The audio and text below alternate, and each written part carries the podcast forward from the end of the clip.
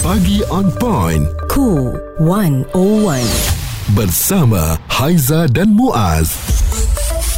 Hari ini kita nak um, tanya kepada anda Pernah tak anda diganggu oleh individu yang psycho Maksudnya dia ni seolah-olah sentiasa ada di sebelah kita Dan mengetahui pergerakan kita Boleh kita katakan mereka ni sebagai stalker kita lah mm-hmm. uh, Yang lebih merisaukan kita apabila kita update status Dia tahu kita kat mana Dia tahu rumah kita kerja apa Pergi kat mana keluar dengan siapa mm-hmm. Dan menghantarkan perkataan-perkataan yang uh, tidak menye, apa tidak menyelesaikan memudahkan kita kan? Ya gambar dan sebagainya. Muaz kan gambar tak senonoh kan?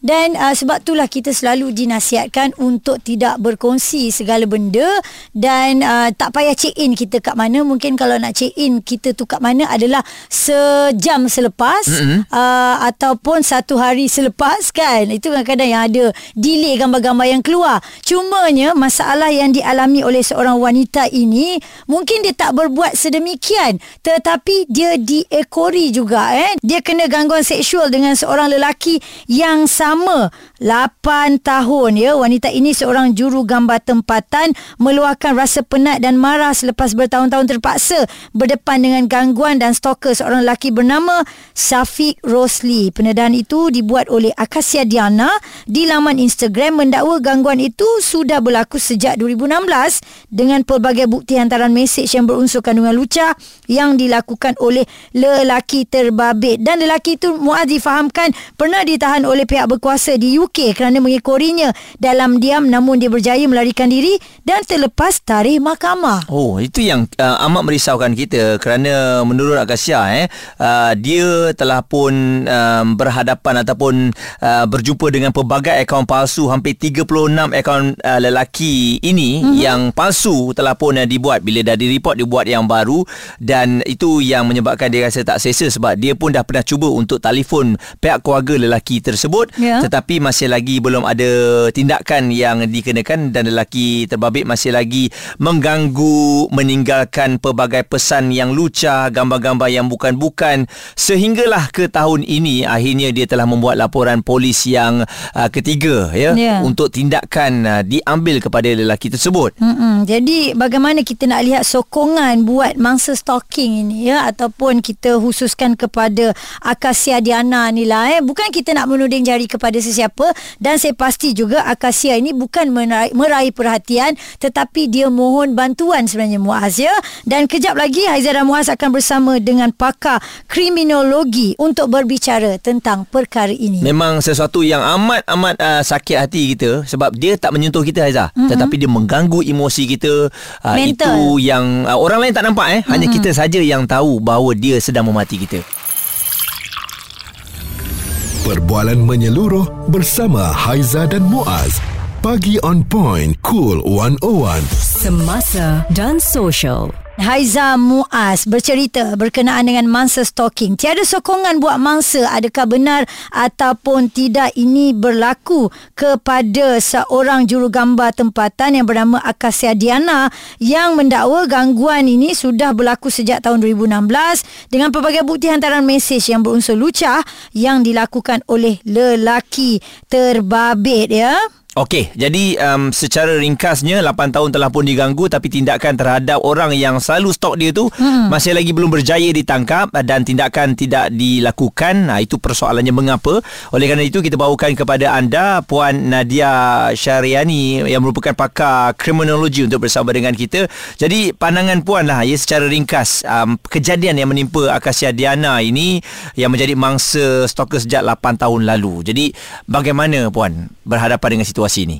Okey baik uh, pada pandangan saya uh, perbuatan hendap ni ataupun stalking ni uh, kes uh, Akasia Diana ni uh, membuka mata uh, dan juga mengubah persepsi orang awam lah tentang hmm. betapa seriusnya sebenarnya jenayah stalking dan apa kesannya terhadap mangsa. Setuju. Jadi sebelum ni term uh, stalking ni kita cuma faham sebagai satu aktiviti yang fun yang kita uh, ikut orang kat social media tapi uh, tam, uh, kerana sebelum ini dia tidak dikenali sebagai satu jenayah. Mm-hmm. Jadi daripada kes uh, Akasa Diana ni kita boleh lihat apa jenis-jenis tingkah laku yang terlibat uh, apabila kita mengatakan tentang tingkah laku hendap dan berapa lama ia boleh terjadi dan apa kesannya mm-hmm. dan sejauh mana ia boleh memberi impak kepada mangsa. Okey, jadi adakah dengan pindaan kanun keseksaan kurungan Akta 574 ni puan yang mentakrifkan perbuatan stalking sebagai satu jenayah dapat membantu dalam kejadian yang dilalui oleh Akasia ni? Uh, ya, pada pandangan saya memang saya rasa ia sangat membantu kerana sebelum ni kita tak ada undang-undang yang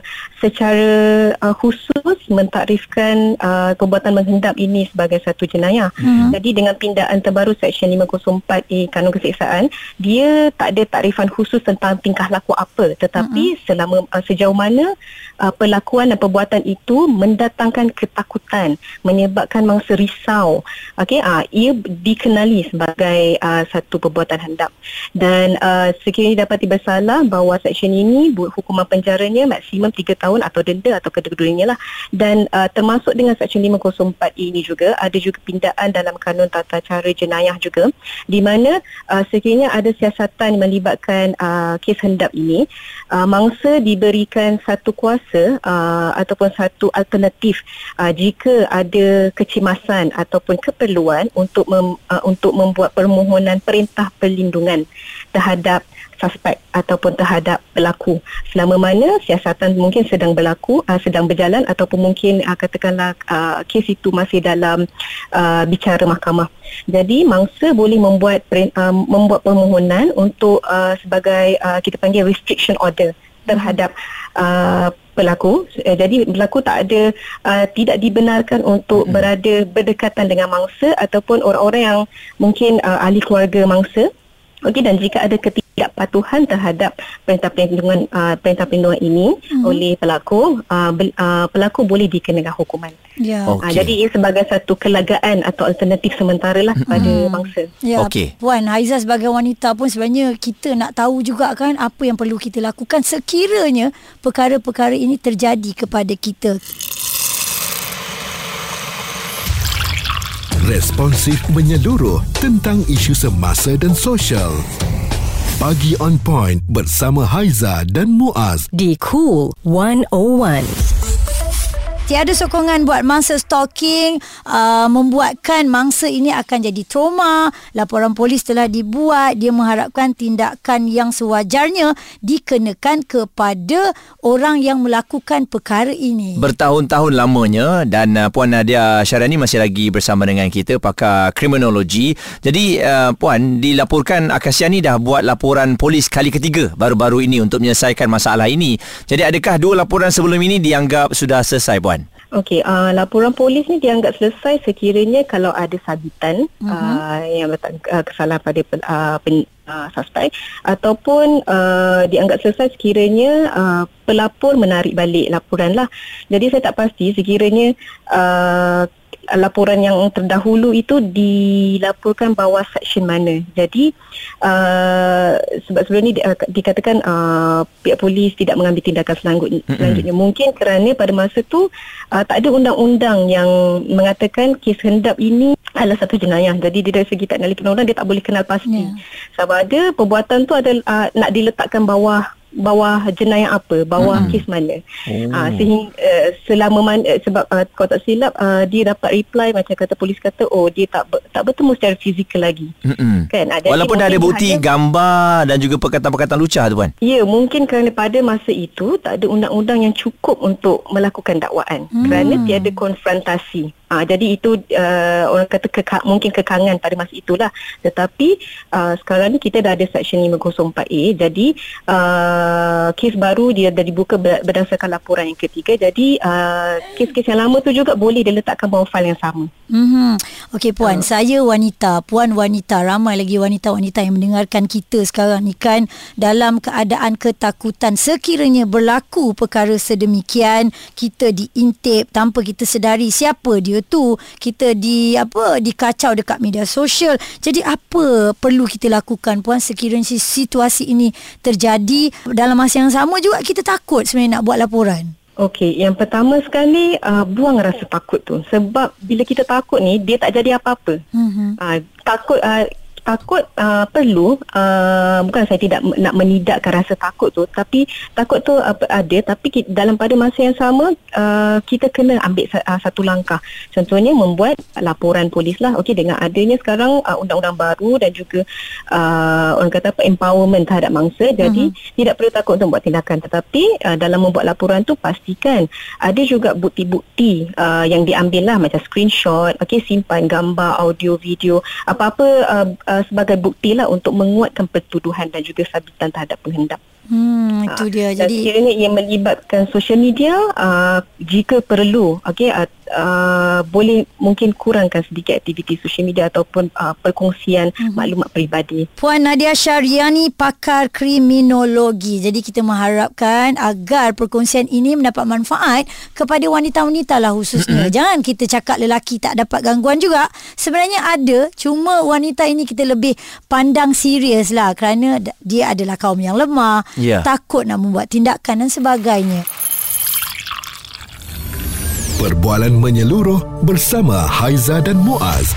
Pagi on point, cool 101. Semasa dan social. Stalker ini yang paling kita takut. Tapi nak tahu juga adakah mangsa yang menjadi intipan ini diberikan sokongan? Dan adakah anda yang mendengar kita pernah menjadi mangsa? Dan oleh kerana itu kita berikan peluanglah kepada anda untuk berkongsikan bagaimana berhadapan dengan situasi ini. Sebab Akasia kata dah 8 tahun dah dia diganggu hmm. ya masih lagi belum tindakan uh, dikenakan kepada individu tersebut. Yep. dan kita ada Mas. Mungkin awak nak berkongsikan pengalaman awak Mas? Actually saya sebenarnya uh, takaful agent. Saya tak pernah kena stalk macam yang uh, mangsa yang cakap 8 tahun tak selesai, uh, selesai lagi kan. mm-hmm. Um, tapi saya sebab sebabkan saya takaful agent, nombor telefon saya memang merata-rata. Betul. So Hmm. saya selalu dapat gangguan yang uh, sama ada panggilan Lucia, Hmm. hmm. uh, mesej-mesej Lucia and everything. And then saya dah banyak kali buat report polis. Oh.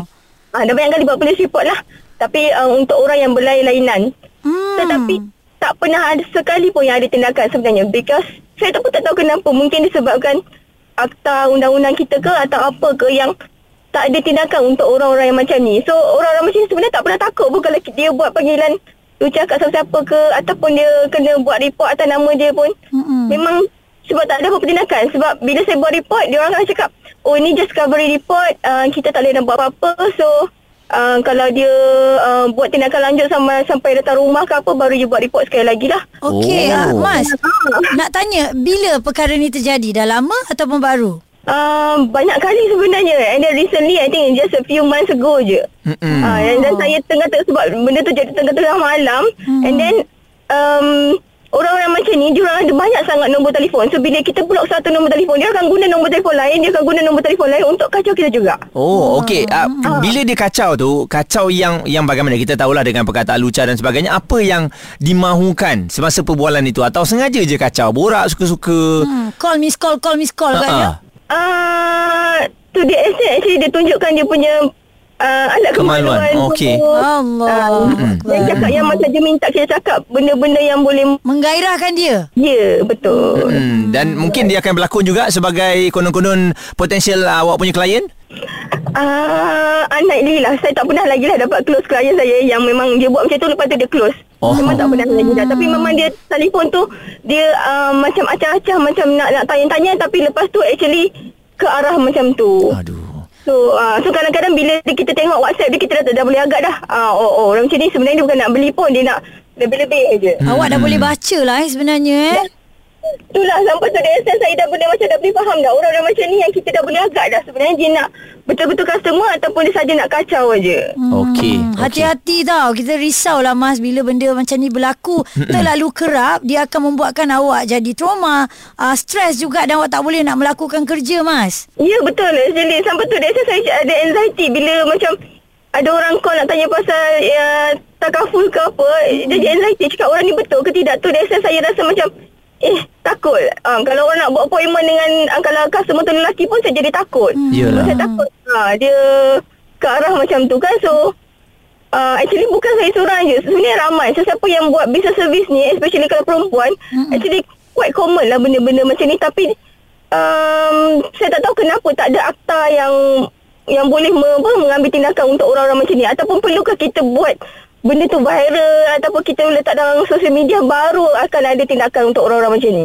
Haiza, pada 29 Mac yang lalu Dewan Rakyat meluluskan pindaan kanun keseksaan menjadikan menghendap oleh penghendap uh, secara fizikal dalam talian juga sebagai satu jenayah. Hmm. Jadi Seksyen 507A baru dimasukkan di bawah kanun keseksaan Akta 574 untuk menjadikan perbuatan mengintai sebagai satu kesalahan dan mana-mana individu yang didapati bersalah berdepan dengan hukuman penjara maksimum sehingga 3 tahun denda atau kedua-duanya sekali. Ya, maknanya sekarang ni yang dah pernah buat report adakah perlu report balik Muaz? Uh, sebelum ni hanya cover report dan lepas ni nak buat report macam mana pula ya? Dan saya pasti pihak PDRM menjalankan tugas mereka dan uh, kita mengharapkan juga apa-apa kes yang berkaitan dengan ini akan dapat diselesaikan dengan segera sampai bila wanita Mm-mm. nak hidup dalam ketakutan. Ya, sebab uh, saya tengok eh wanita akhir sekali dia akan terus buat laporan polis tau. Mm-mm. Jadi bila tak ada tindakan yang uh, cepat dilakukan, uh, kekecewaan itu mula timbul dan saya takut juga rasa kepercayaan tu tidak ada. Ha, jadi ini yang akan menimbulkan trauma kepada wanita ha, dan lelaki juga samalah sesiapa saja uh-huh. yang sering kali diganggu oleh mereka ni ha, kita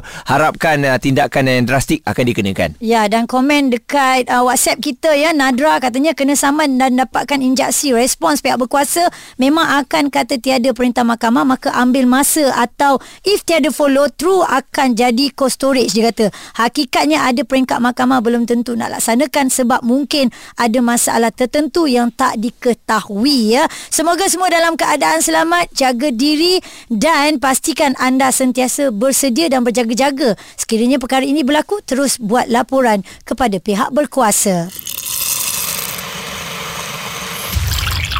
Responsif menyeluruh tentang isu semasa dan sosial.